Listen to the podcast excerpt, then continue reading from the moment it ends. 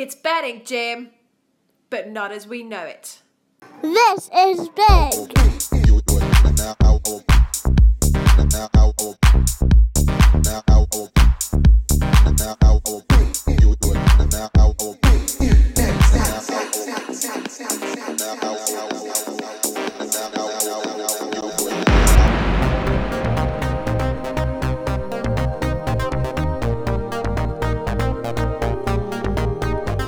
Welcome to the Bookie Bashing Weekly Bashcast, brought to you by bookiebashing.net. This is Big, looking at next week's opportunities and last week's profits. This is Bashcast episode number 123, Karate Men Brews on the Inside. It's 5 minutes past two on the 22nd of November 2018. Coming up in tonight's Bashcast, tournament football success for Scotland as Ryan Fraser becomes value. We look at the recent value in horse racing and where we've been finding it. William Hill. We discuss some obscure sporting value, possible value in the chess, and Tiger Woods takes on Phil Mickelson and an insane match in the NFL. After the break, we revisit Gordon Vayo versus PokerStars. Denise Coates gets a small pay rise at Bet365 and a stink is raised in the darts. All that and more coming up in tonight's Bashcast.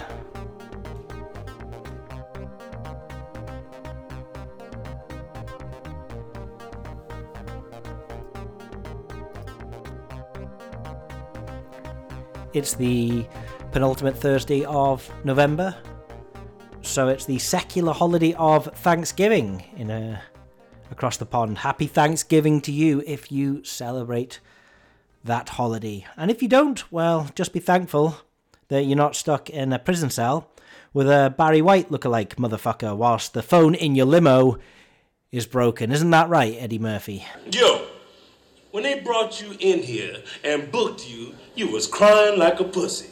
Yeah. That's cause as one of the cops fell, he threw tear gas in my face. And that's the kind of shit they use on crowds, man. And I still walk in here like a man, so get out of my face, all right? I mean, you beating up on a man, you putting a man in the hospital, how come I don't see no marks on you? Yeah. Cause I'm a karate man, all right? Karate man bruise on the inside. They don't show their weaknesses. But you don't know that cause you're a big Barry White looking motherfucker. Now get off my back, all right? I wish my bitches hurry up and get here. I ain't got no time to be sitting inside this cell with you. Where is your bitches, Mr. Big Time Pimp? Yeah. Didn't I tell you that the phone in my limousine is busted and I can't get in contact with my bitches? Yeah, the phone in the limo is busted. What are you, ignorant? Hey, look, sit down, all right? It ain't cool being no jive turkey so close to Thanksgiving. Ryan Fraser is a Scottish professional footballer who plays as a winger for AFC Bournemouth and the Scottish national team. You'll be forgiven if he's flown under the radar somewhat in the last few years, although he has got 3 goals in 6 games in the Premier League this season, which isn't a bad return for Bournemouth. He was put up front against Albania, away to Albania in UEFA Nations League Group C1 last Saturday. Ordinarily, this wouldn't be the most interesting thing in the world, but it was a really good use of the tracker to find value for me. Earlier in the day, maybe only a couple of hours before kickoff, like 1 o'clock, I'd seen that Sky Sports had boosted him to score the first goal in this game to 14 to 1, which is probably fair. He's sort of usually... Well, he never scored for Scotland before. He usually plays in the wing. We had Fletcher, Forrest, Christie, Armstrong, McGregor in that match, all capable of getting goals. But... So there was no liquidity in the first goal scorer market for Albania versus Scotland early doors. So the tracker said he was 15 to back and 9999999 to lay. So we simply don't know. I was away focusing on other things. when I noticed he'd risen up the tracker. He'd risen through the yellows, and now he was green. Green meaning decent, definitely decent EV. There should be no question that you're getting on the green value. He was like, he really good. It was something like, off the top of my head, 15 to back and 12 was available to lay on the exchanges. So what's going on there? That's really strange. And what had gone on is that some people had recognised that Scotland had shaped a formation that was unusual, and Ryan Fraser was going to start up front instead of on the wing, which was pretty useful. And so because he's starting as a striker away to a really poor Albanian side, then the chances of him scoring first plummeted. I mean, so McLeish set up this new formation, and whilst I wasn't looking, the smart money was aware that he'd done that, and so was able to drive the price of Ryan Fraser down. Now, this means a few things. One, I didn't expect to actually be able to get more than a couple of quid on at Sky, but that's not the important part. The important part is just having a tool to be aware that this has happened in the first place. But I did go to Sky and went for max bet, and they were going to allow me to win £250. This is on an account that has received an email recently telling me that it's now very restricted and blah blah blah. So I don't understand why sometimes they'll allow me, like if I try and bet on an NFL boost or of course the headline treble, I'm going to be limited to winning like £1 or £2. And then other times the most usual thing I can win is like 50 quid, which sometimes I'll just take for interest. And then occasionally they'll let me win 250 quid, which is just about good enough for my value betting portfolio, I was going to say, but that sounds so horrible, so whatever.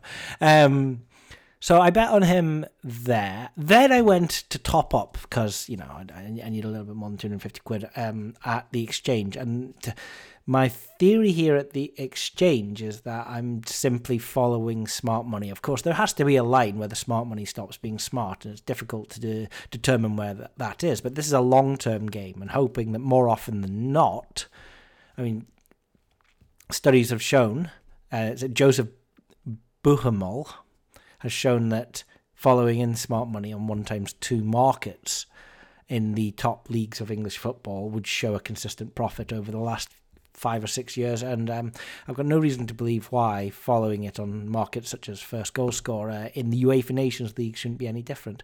So I topped up there before thinking, oh, I wonder what he is for Double Delight Hat Trick Heaven. Now we're only 2 minutes away from kickoff, and I had to check. Well, first I checked the price, and he was 11 to 1, and because he's 11 to 1 to back and 12 to lay, and this isn't 2014, I had to check that Fred were Double Delight Hat Trick Heaven pre-match on that game, and they were. So not very many people had noticed that his price had been smashed in. Now I already had enough on him, but I couldn't just let the Double Delight Hat Trick Heaven go when he's 11 to 1 and that much value. So I topped up for a third time at Fred. The sensible mathematical thing probably would have been to have traded out my top up on the exchange, but what am I going to do? I'm a degenerate. So I just topped up at Betfred as well. So now I've got 3 different bets on him. One at Sky, one at the exchange, one at Betfred for Double Delight Hat Trick Heaven, and Scotland thumped Albania 4-0 away from home, which has never happened before, I'm pretty sure. And Ryan Fraser got his first goal for Scotland, which happened to be the first goal in the game in the 14th minute. I think he hit the crossbar as well before he got the first goal. It was as soon as he hit the crossbar, I was like, yep, here we go again. But no, it came in. And I was happy with that. But then I had 76 minutes of the game against 10 men when he could have got his Double Delight. You know, although he was substituted in the 73rd minute. They always are substituted in the 73rd minute when you're on them for Double Delight. I'm pretty sure he would have got it as well, because Albania were tiring. And Scotland, well, what's going on to the Tartan Army? They put themselves within a game where if they beat Israel on Tuesday, then they were going to qualify from this UEFA Nations League group. I don't think anyone knows what that means when you qualify, though. Are we promoted? Well, actually, it does mean that it sets up a potential... Right. Get this. It sets up a potential playoff at Hampden against Finland in March 2020, not next year, with a possible final against Norway or Serbia. However, those playoff matches will only be necessary should Scotland fail to emerge from the main Euro 2020 qualifiers, for which they will be in the third pot of seats with the draw to be made. Oh my God. So I fell asleep at that point. On the exchange, nothing has been traded for Scotland to win UEFA Euro 2020. They're 150 to back and 0 to lay. And the reason for that is that no one can understand how qualification works. Oh, I've just hit the bonus on Real Rush, which I'm running in the background. Let's just turn this up. Guy from my VIP account manager from Wicked Jackpots. It's his last day today. Sad news, isn't it? But they've sent out 100% up to £300 bonus. Which is valid 5 times as well until the 25th, which is when the end of the weekend or something like that. So farewell, Guy. Oh, what a rubbish round. Turn it back down again. Real Rush is so boring as well. But it's like it's one of those high you go high variance with your own cash, and then if you bust your own cash, it's then like a massive grind and low variance. But hopefully this one comes through.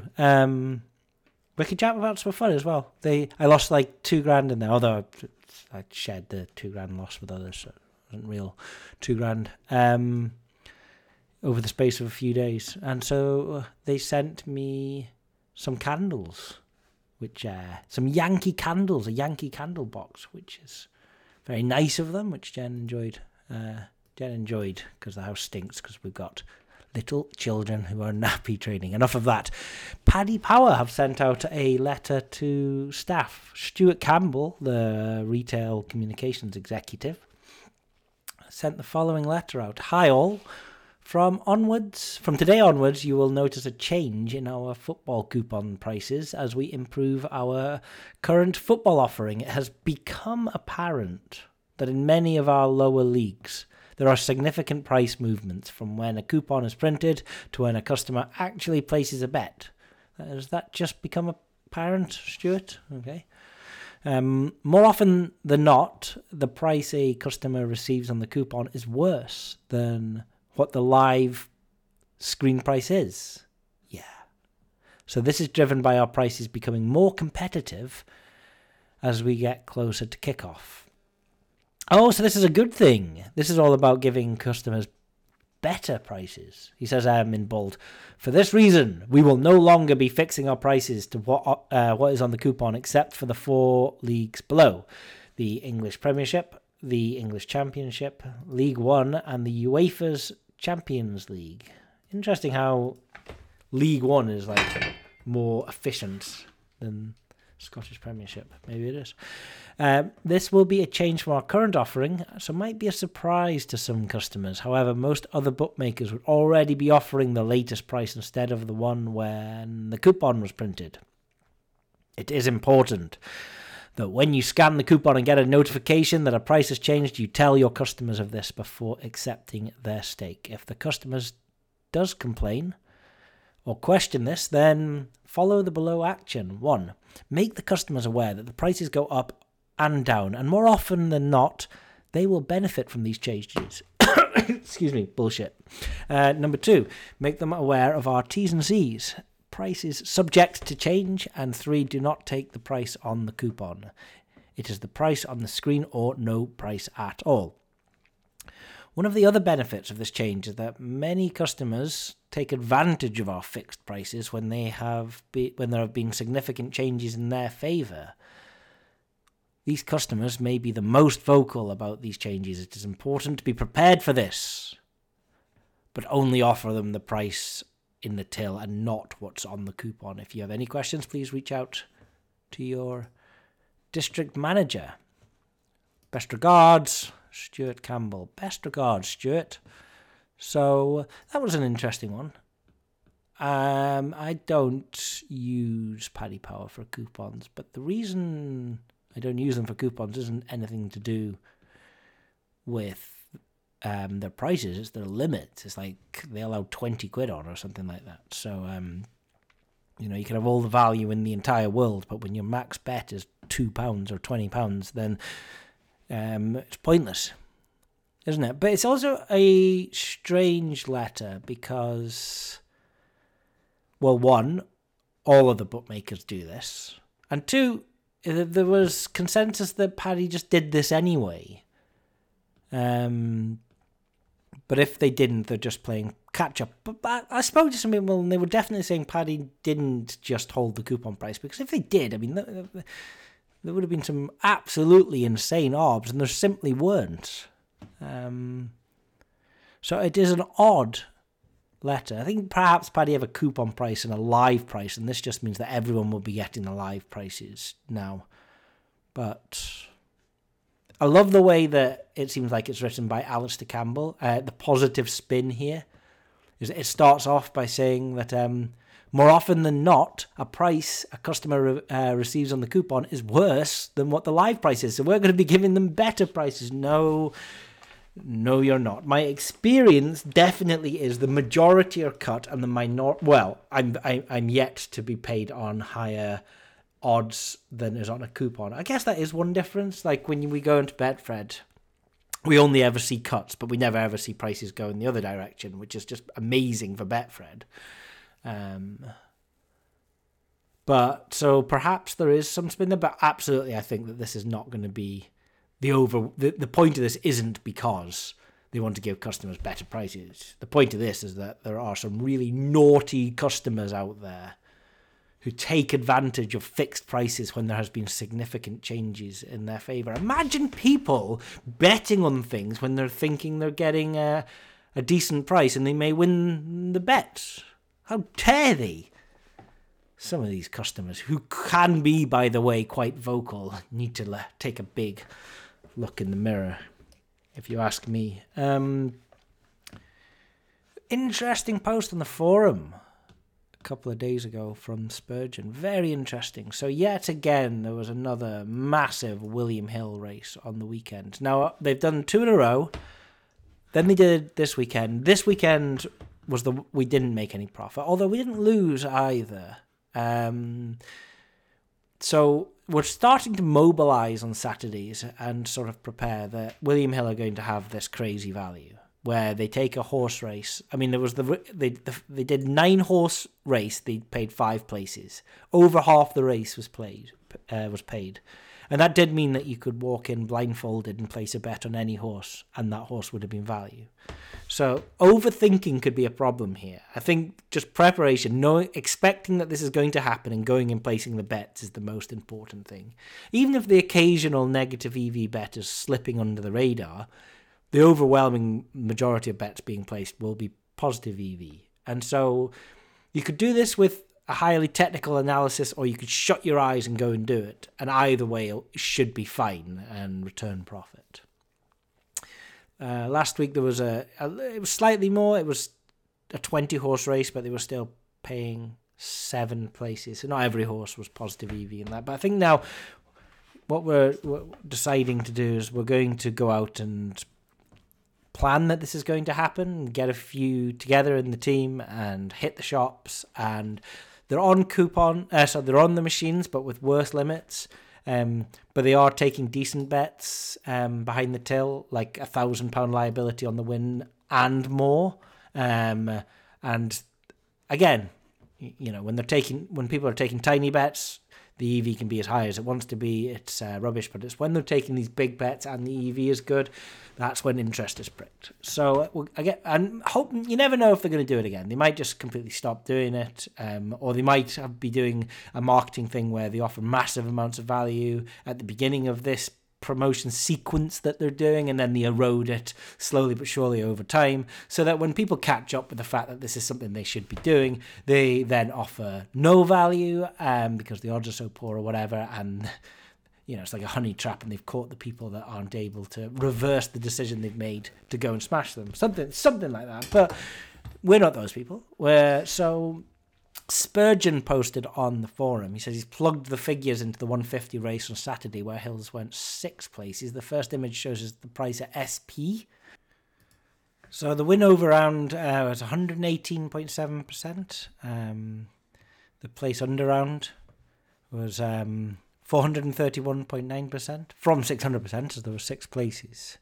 So as there was significant downside if things went wrong, with the worst case scenario being minus £626, but in comparison there was a much bigger upside with plus 1,820 being his best possible result.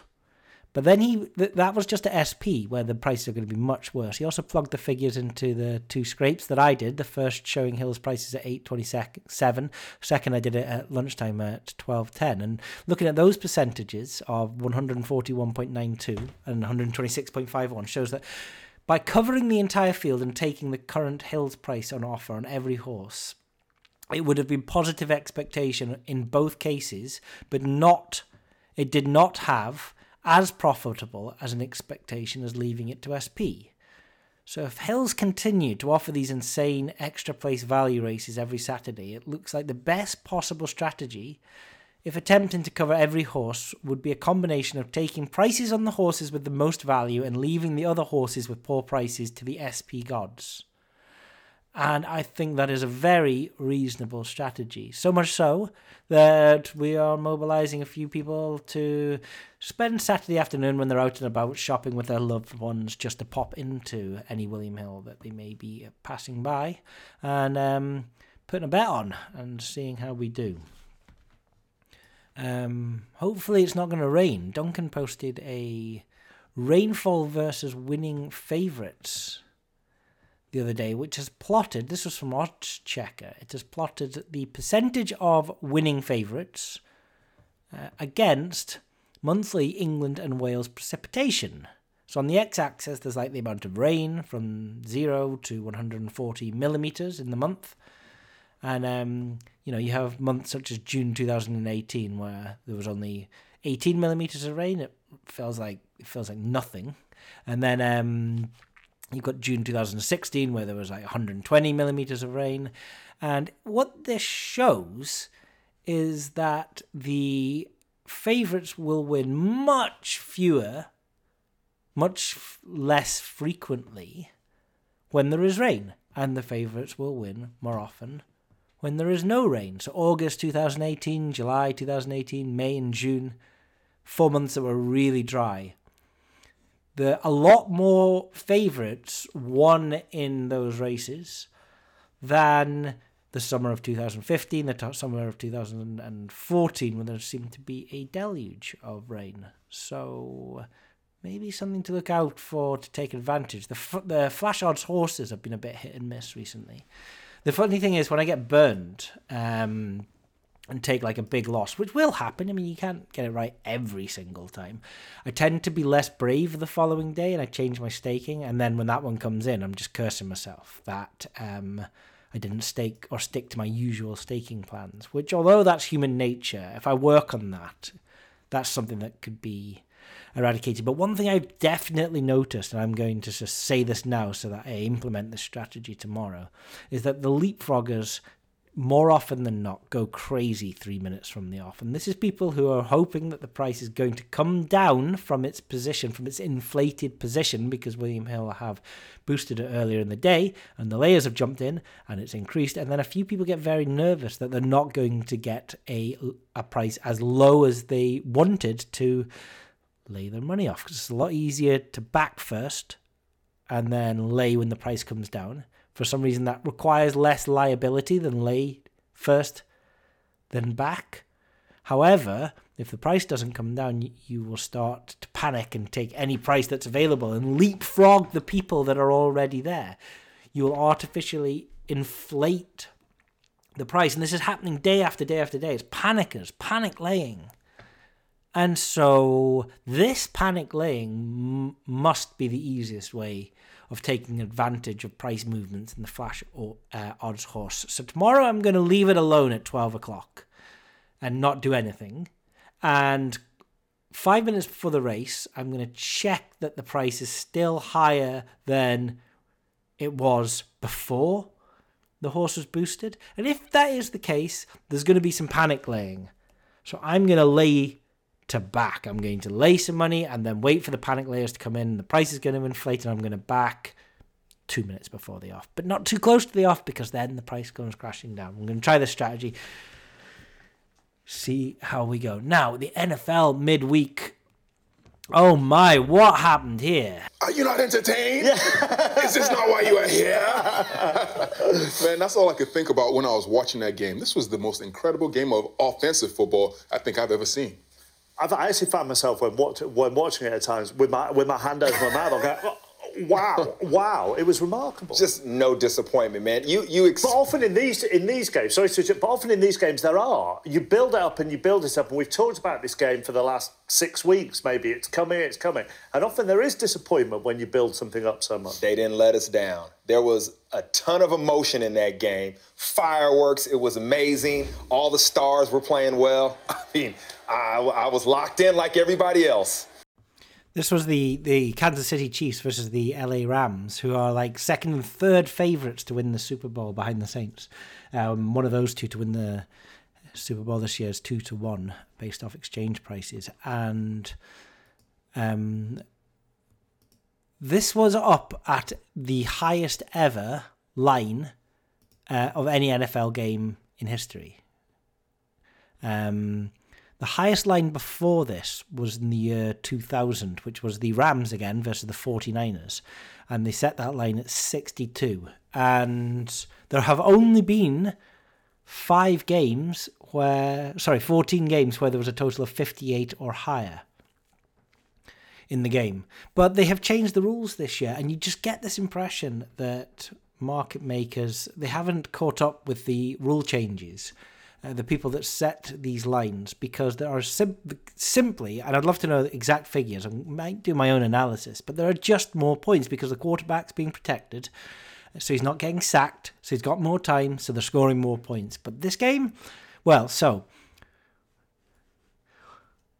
of the 14 games with a total of 58 or more in NFL history went over. The line on this one was 62.5, which is the highest line that has ever been set for any NFL game, and I saw all the advice saying go over the highest line ever, so I did, and it was the LA Rams 54, the Kansas City Chiefs 51, and that's 105 points in that game. So it didn't just go over. At the 63rd point was scored at the beginning of the third quarter. Can you believe?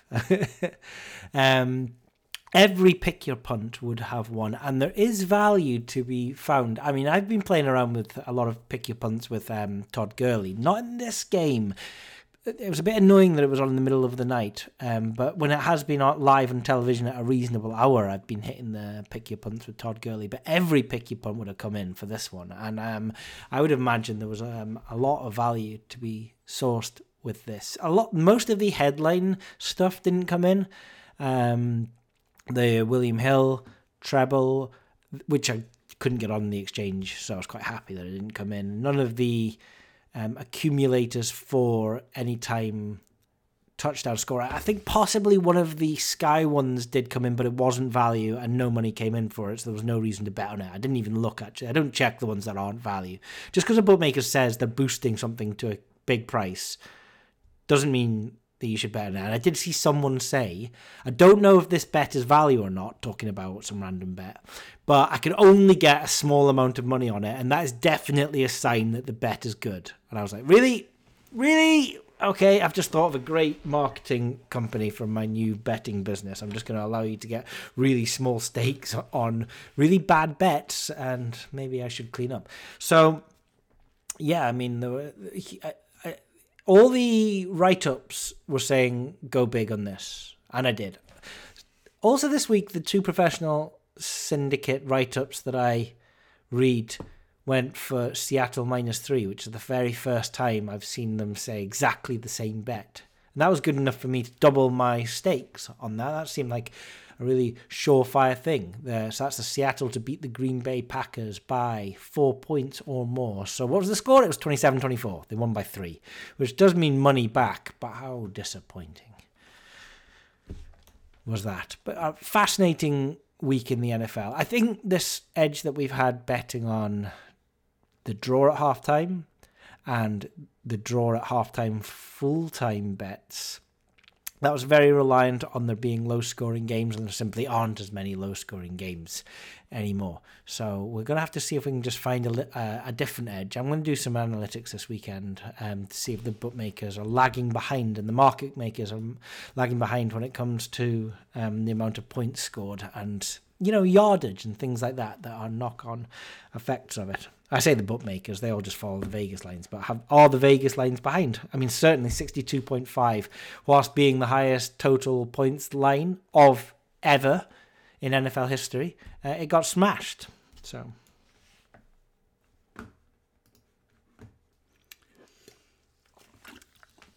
excuse me. The World Chess Championship is in a very interesting position. This is Magnus Carlsen against Fabiano Caruana. It's a best of 12 match, so first to 6.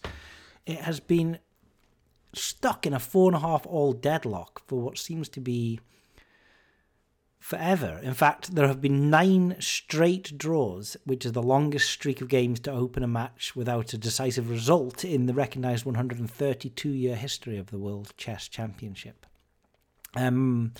A freshly bruised Magnus Carlsen, reports The Guardian, came dangerously close to landing a decisive blow in Wednesday's 9th game of this tightly wound defence of the World Chess Championship against Fabiano Caruana in London, until a moment of impatience allowed his opponent off the hook and left the best of 12 games match no closer to resolution in a 4.5 all deadlock. The 27-year-old champion, sporting a bandage over a black eye, absorbed in a collision with a Norwegian journalist during a kickabout on Tuesday's rest day, harried the American challenger out of his preparation early and pushed him to the brink of disaster in the middle game, but one rushed misstep gifted Caruana the slack he required to hold for a 58-move draw, with 3 classical games remaining and the gnawing spectre of a tiebreaker looming even larger.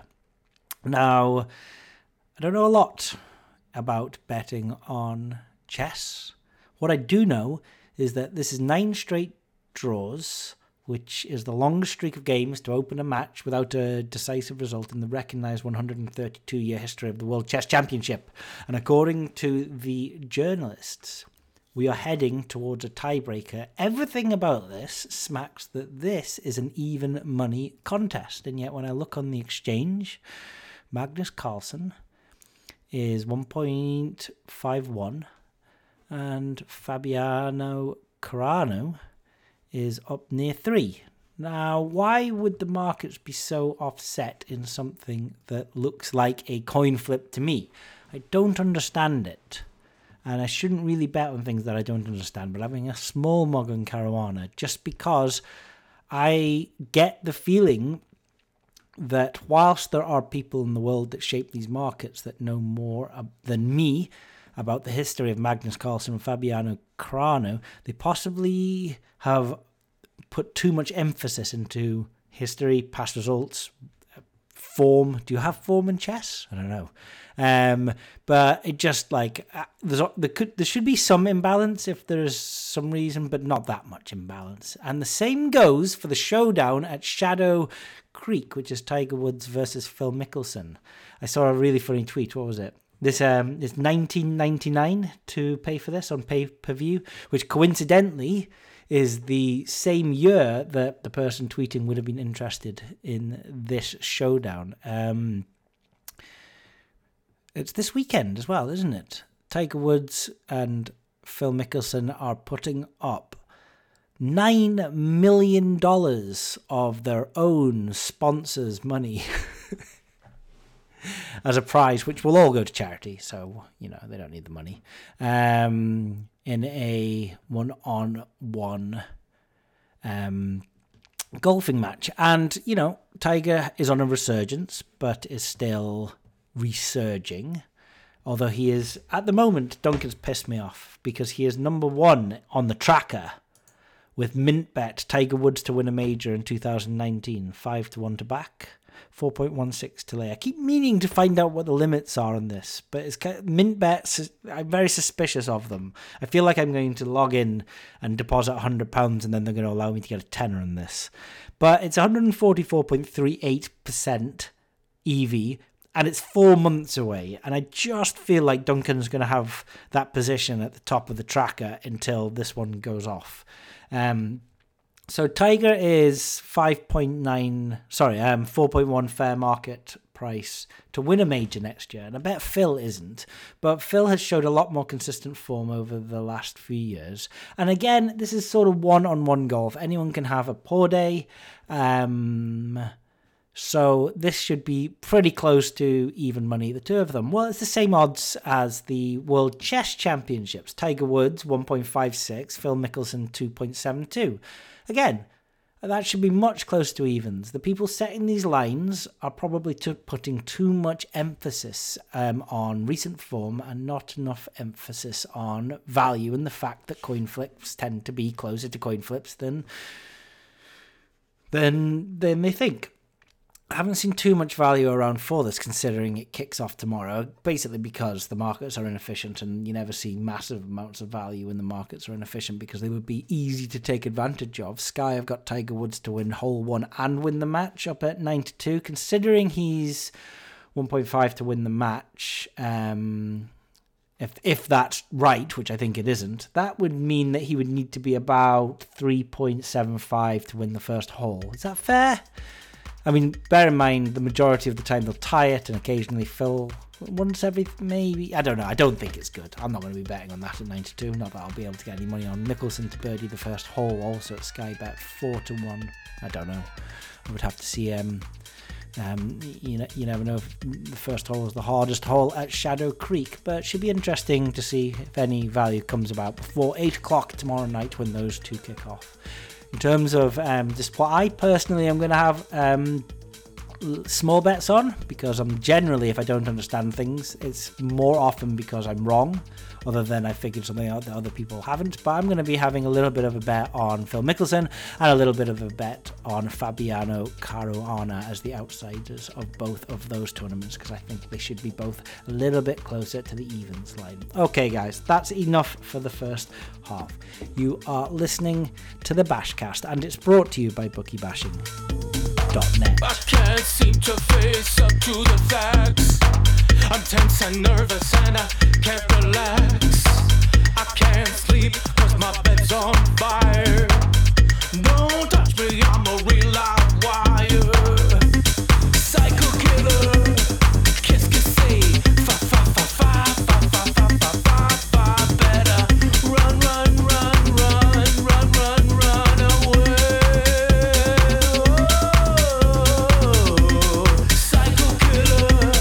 Qu'est-ce que c'est? Fa fa fa fa fa fa fa fa fa. Better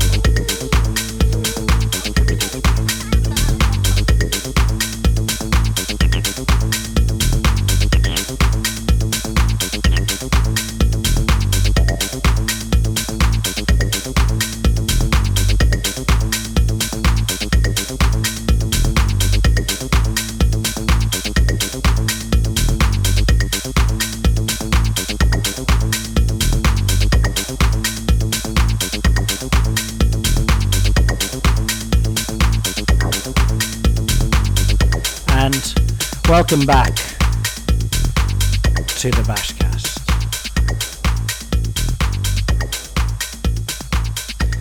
That was the original OG mix of the Talking Heads Psycho Killer by DJ Sneak, 2018.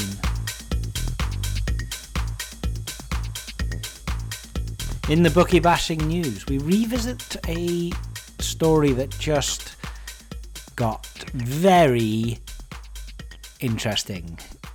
If you remember, back in, I think, May in the Bashcast, we spoke about poker professional Gordon Vayo, who had made it into Forbes magazine. The headline back in May: Poker Pro, who has won over $6 million in live earnings, sues PokerStars for $700,000 prize. Story here was that Gordon Vayo had filed a lawsuit against PokerStars for not paying him roughly $700,000, which he won in the 2017 Scoop, which is the Spring Championship of Online Poker tournament on PokerStars. Vayo questions PokerStars' position that payment is not owed based on Vayo playing from within the US in violation of the law. The lawsuit, which was pending in the US District Court for the Central District of California, includes counts of fraud and deceit, false advertising, and breach of contract. Vayo says that PokerStars have no grounds to withhold payment after he provided evidence showing that he was clearly in Canada during the entirety of his play of the Scoop tournament, and that PokerStars had previously authorised such play within Canada's borders. In response to furnishing what Vayo alleges to be verifiable evidence of his whereabouts, PokerStars' position was that it was still not inconceivable that Vayo was in the US at some point during the tournament, and as such, Vayo's appeal for the release of funds was denied. Vayo claims that PokerStars have engaged in a practice of approving US citizens and residents to play on the PokerStars.com site, happily taking their money. Then, after a US citizen wins a significant amount of money, the defendant conducts a sham investigation into the user's activities and the location of the user's access to the site, placing the onus on the player to retroactively prove that it is inconceivable that his or her play could have originated from within the United States. Vayo says, "I'm deeply disappointed it has come to this, but feel that taking legal action is necessary to protect my rights as well as that of others PokerStars players who are in my situation, but may not have the means to get their message out and protect themselves against the unwarranted bullying tactics that I have experienced during this ordeal," says Vayo. And back in May, PokerStars had not responded for a request for comment from Forbes magazine. So everyone was kind of mad at PokerStars. They were thinking that they were being very heavy-handed with Gordon Vayo, especially since he's provided proof to PokerStars that he was in Canada. Because after Black Friday in 2009, you could no longer... The FBI shut down PokerStars, Full Tilt Poker, and Absolute Poker Ultimate Bet, and essentially made it illegal for people within the US to play online poker. And of those three poker providers, online providers, Full Tilt and Absolute Poker Ultimate Bet are no longer. But PokerStars, they assisted the FBI with their investigations. They paid like a $900 million fine. And they have behaved in a way such that they are on side with the American government, presumably so that in the future they will be able to provide a poker platform in the US, which is obviously the biggest poker economy and so is vital for them. So because they want to do everything by the book, they don't just want to allow people to VPN in from the United States of America. They want to sort of actively find the people that are using a virtual private network and catch them and ban them. So they say that Gordon Vayo was using a VPN from within the United States of America to play poker. And Vayo says he was in Canada, and he said that he always uses a VPN. Now, I never use a VPN. I sometimes understand people do because they are concerned about privacy and security. I'm not that concerned about privacy and security. I have a clear conscience in that everything I'm not doing very much wrong or anything wrong, really. And so if anyone wants to snoop on me, I'm fine with them determining what my activities are. Other people, though, I respect the fact that they are more concerned about privacy. They don't want people to know, so they use a VPN. But a lot of people use VPNs to circumnavigate loopholes with advantage play, both at poker sites, casinos, and bookmakers. And casinos and bookmakers, they know this, so I think they're automatically suspicious of VPN usage. Now, the VPN apparently showed Vayo to be in the Canada. But now it's come to light that, well, there's more information. Gordon Vayo provided proof that he was in Canada, and the proof was telephone records and bank statements. And on the bank statements, it shows that he had ATM transactions in Ottawa in Canada on the days in question when he cashed for a significant amount of money in the Scoop tournament. So it does appear that PokerStars have been very heavy-handed, and this is unfair on a legitimate poker professional claiming his winnings. The bank statements have been posted online, and this is where the story gets interesting.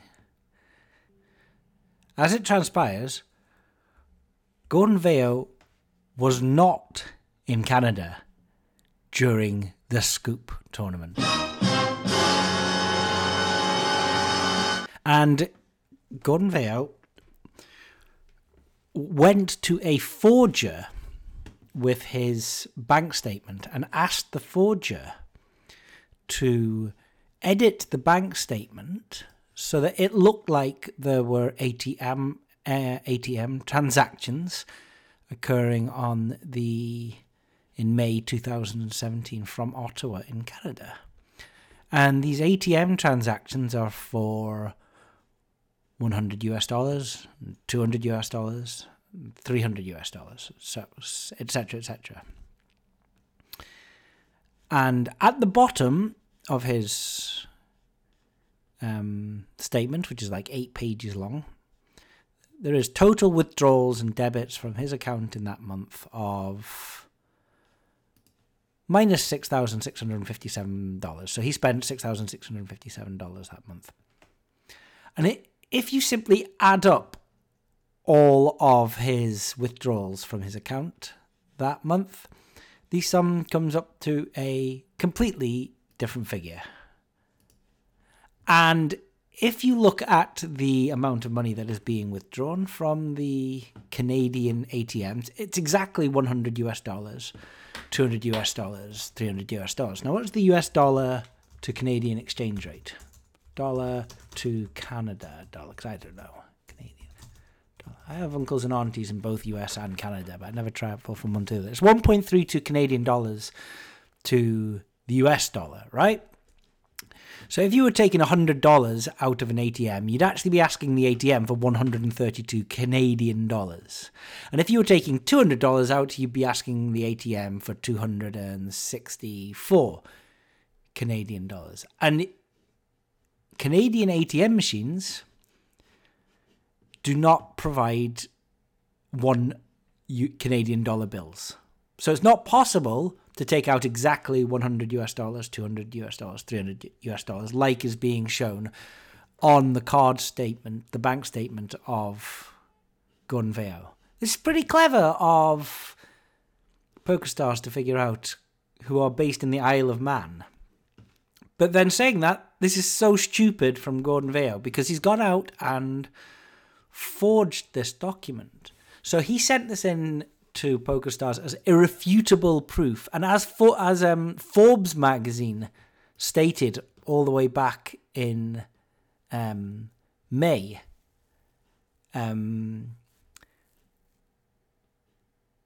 Vayo alleges to have furnished PokerStars with verifiable evidence of his whereabouts. Well, yeah, he did. It's just he made this evidence up.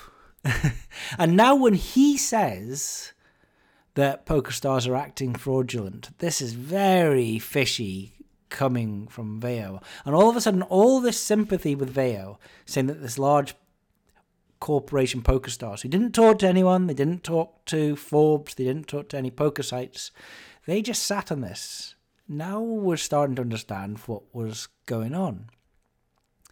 So he submitted phone records, which I haven't seen, but they were also forged. And he submitted his bank statement, which you can see if you Google it online. And he went to a forger and paid the forger some money. And obviously didn't check it when the forger sent him the forgery back. Now, if I was submitting a forged document to PokerStars for claiming $750,000, I would probably make sure, I would be so worried that the forgery wasn't right, I would be going through that thing with a fine-toothed comb and making sure that it's right. I wouldn't just accept it. But apparently the forger, he couldn't keep his mouth shut, whoever this guy is.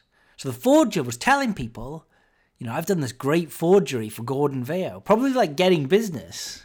You know, like, I'm the world's best forger. You're really not.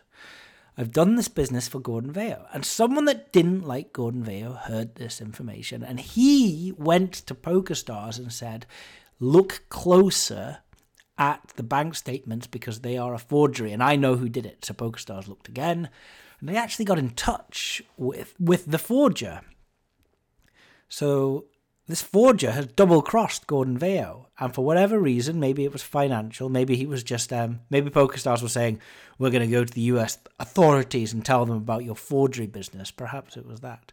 But for whatever reason, the forger started cooperating with PokerStars and furnished them both with copies of the original bank statement and the forged bank statement, so that PokerStars had both copies. This is really sneaky. If you ever send utility bills into bookies, would you ever think that their investigative reach would be this far?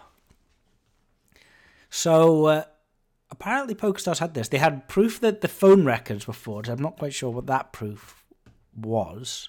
And even then, they say they had more evidence that Vayo was not in Canada at the time, but was in the United States of America. So perhaps his VPN line dropped and then his computer connected to the IP address of his home computer, and they suspected it from that. But they then sent a letter to Gordon Vayo's legal team demanding that Vayo dismisses the case with prejudice.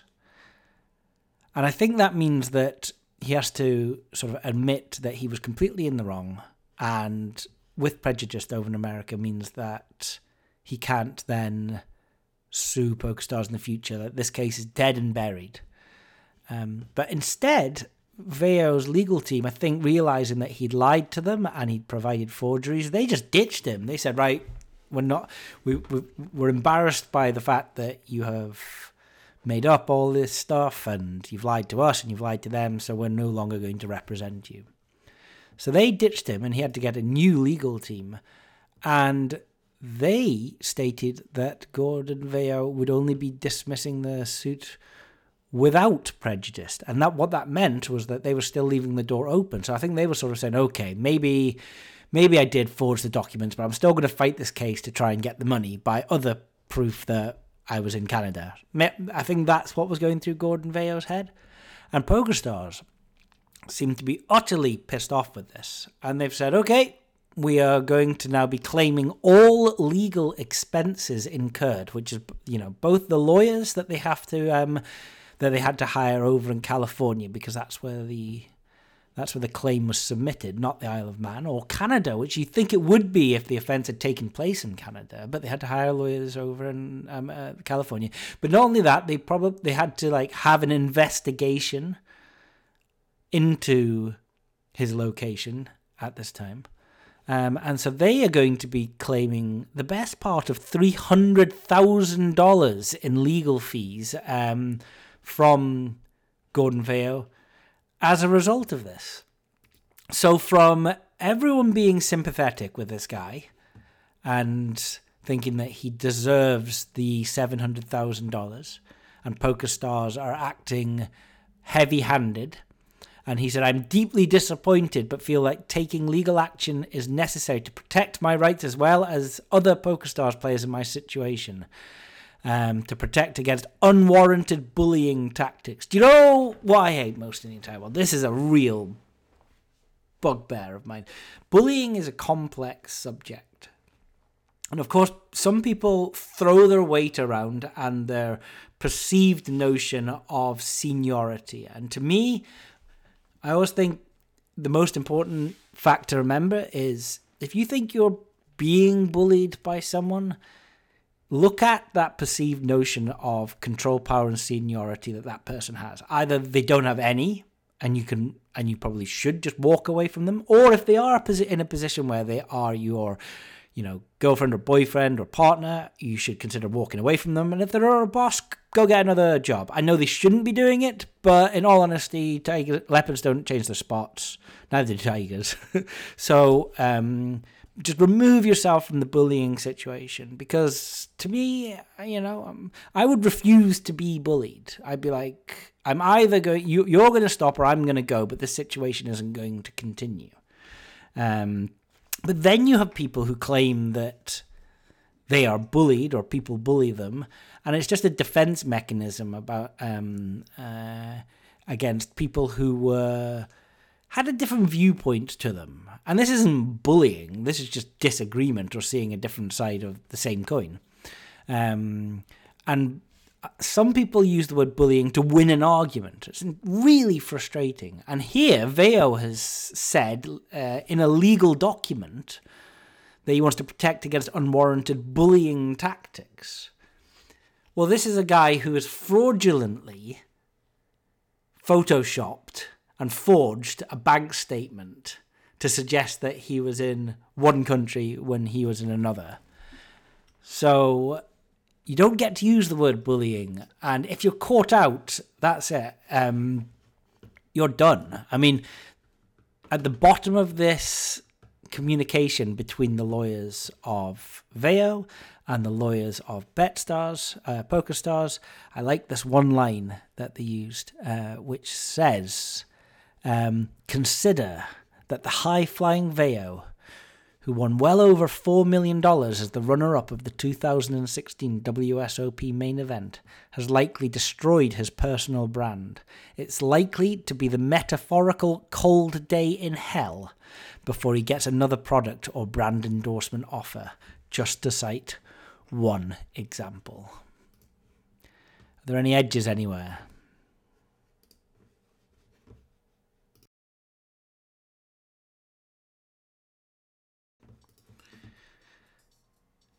The UK's best paid boss sees a pay rise to £265 million. Denise Coates, who was starting off work in Stoke-on-Trent in the late 90s. Hey, Denise, who wasn't? My family moved to Stoke-on-Trent just for the last couple of years of sixth form. So I was only there for 2 years, but really important 2 years, right? When you're 16 and 17, just before you head to university, it was the Sasha and Digweed sort of mid-90s techno-trance years. And I went off to university to study, and Denise Coates, she got a first-class degree in econometrics, which is the application of statistical methods to economic data, from Sheffield University, before joining the high street betting firm Bet365, which was run by her father. She identified the potential of online gambling in 2000 and invested in the domain name bet365.com so that she could drive the family business in that direction. The firm's accounts this year show compensation for the firm's highest paid director rising to £265 million, including dividends. And that was £48 million higher than the total she received last year as the popularity of online gambling continues to grow. The privately held company is owned jointly by Ms. Coates and members of her direct family, including her brother John, who is joint chief executive, and her father Peter, the firm's chairman. And last year, Ms. Coates' pay and dividends were reported to total 217. So she got 217 last year. That was including dividends. So 199 before that. So 220 this year, 199 last year, 54 in 2016, and then it sort of halves every year. 30, 13, 5. Right? So that's doubling every year. More than doubling between 2016 and 2017. That's not bad for a gig. Your salary doubles year and year and year and year, is it? Bet365 is now the largest private sector employer in Stoke. It has millions of customers online. I think a lot of the profits come out from China and places like that. It offers sports betting, poker, casino games and bingos. The accounts showed that the firm's revenues grew by 25% in the year to the end of March, and operating profit was up by 31%. Then there's lots of things about online gambling and criticism, which is just sort of paint-by-numbers journalism, really, isn't it? Luke Hildyard, spokesman for the High Pay Centre. Imagine trying to get a rise there. Imagine your PDR at the High Pay Centre, which campaigns against excessive executive remuneration, said betting companies are not exactly a force for good in the world. Oh, here we go.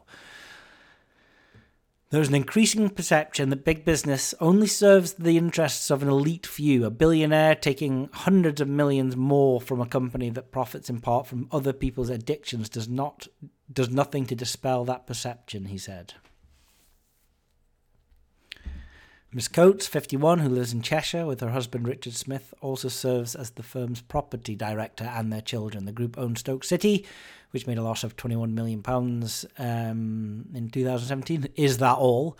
And the group paid £75 million into a charitable fund set up in Ms. Coates' name. She gave £75 million to charity before you want to start throwing daggers at her, which I think is very honourable. I mean, looking at the compensation of other FTSE 100 top CEOs. So Denise paid £75 million into charity. Jeremy Darroch of Sky earned $16 million. Nicandro Durant of British American Tobacco, $10 million. Martin Sorrell of WPP, $13.9 million. Jeff Fairburn of Persimmon, $47 million. And Bob Dudley of BP, $10 million. It's a lot. 265 million, I'm not going to lie. I was listening to... There's been a lot about gambling addiction and things like that in the news recently.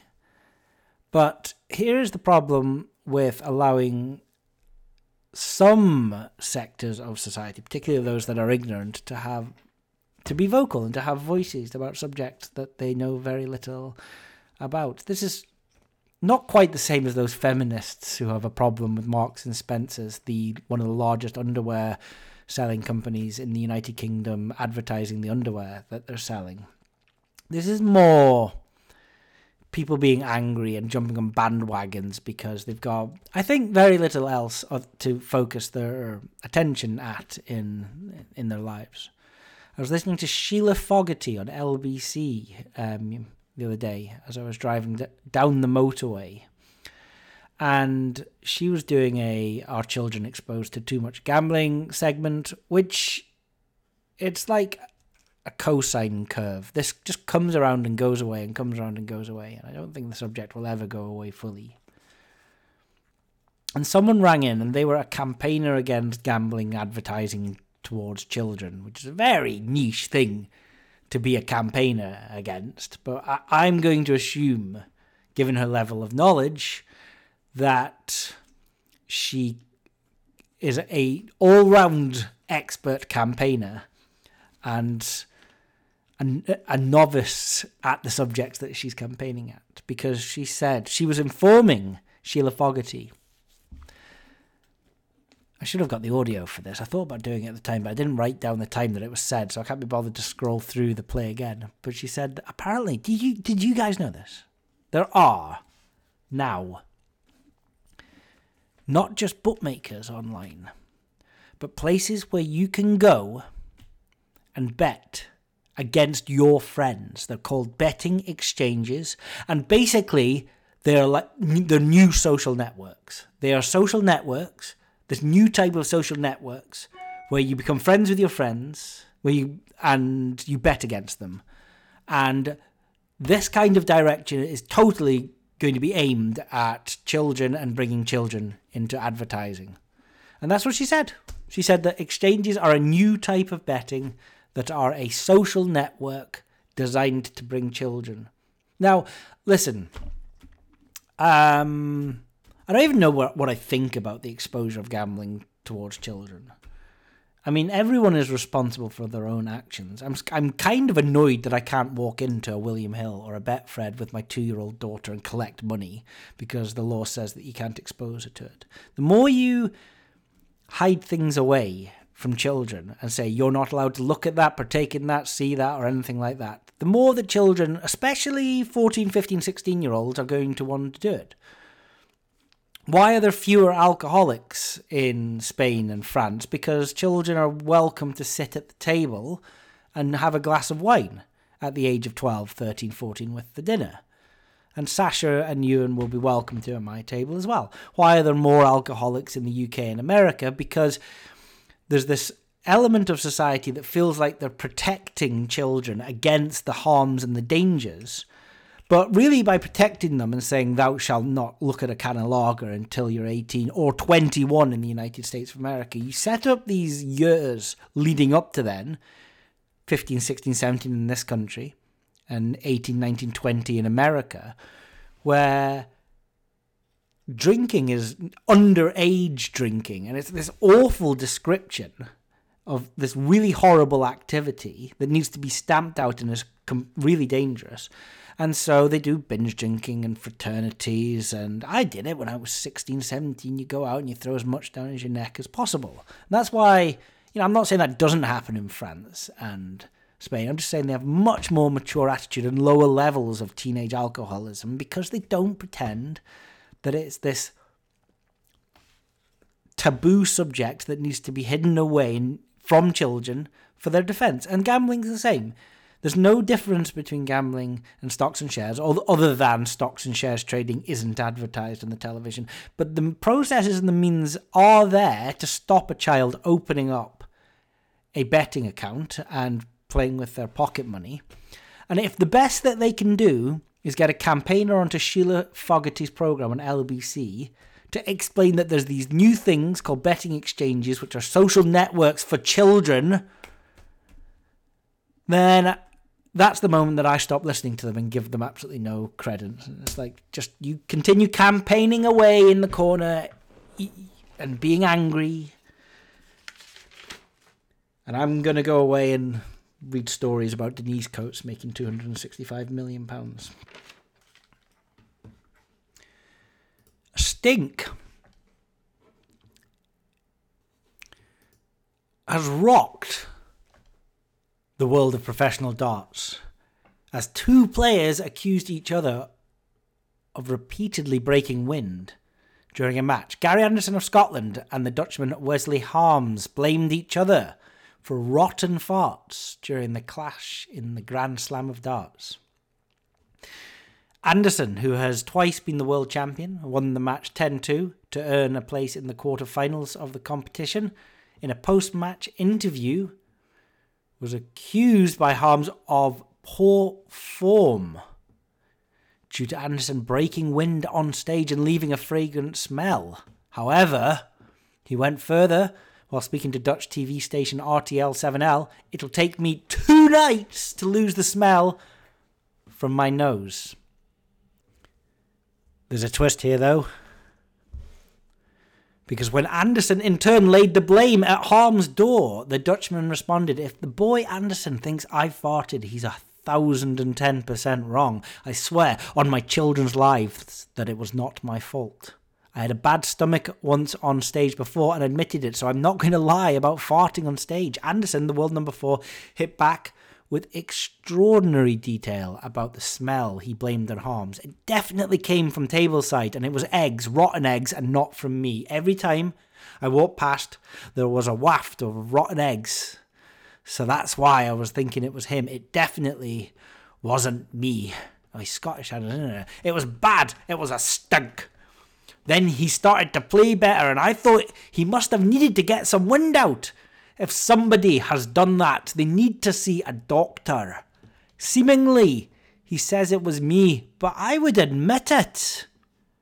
Anderson has admitted to farting on stage in the past. Though it was clear that he has never used this to his advantage." As a man who has previously suffered with a bad stomach for 10 years, to the point actually where I had surgery to remove some of my stomach, I have been able to clear pubs before. So I have sympathy, but you've got to own up to it, even if you don't want to. And one of them, well, Barry Hearn has vowed, and this is real, I'm not making this up, Barry Hearn has vowed to get to the bottom of Fartgate saga, which has rocked darts. He has promised not to turn the other cheek over Fartgate. I guess people wonder if blowing off might constitute advanced gamesmanship. Then again, referee Russ Bray was just about within farting distance. Something doesn't smell right. There is nothing worse than a silent fart.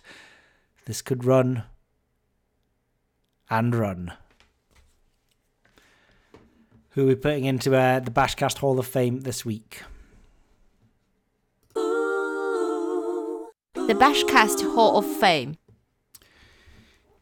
In his autobiography, A Life in Parts, Bryan Cranston, who played Walter White in Breaking Bad, describes the lesson he learnt that helped him go from an average actor to an extraordinary one. "Early in my career," explains Cranston, "I was always hustling, doing commercials, guest starring, auditioning like crazy.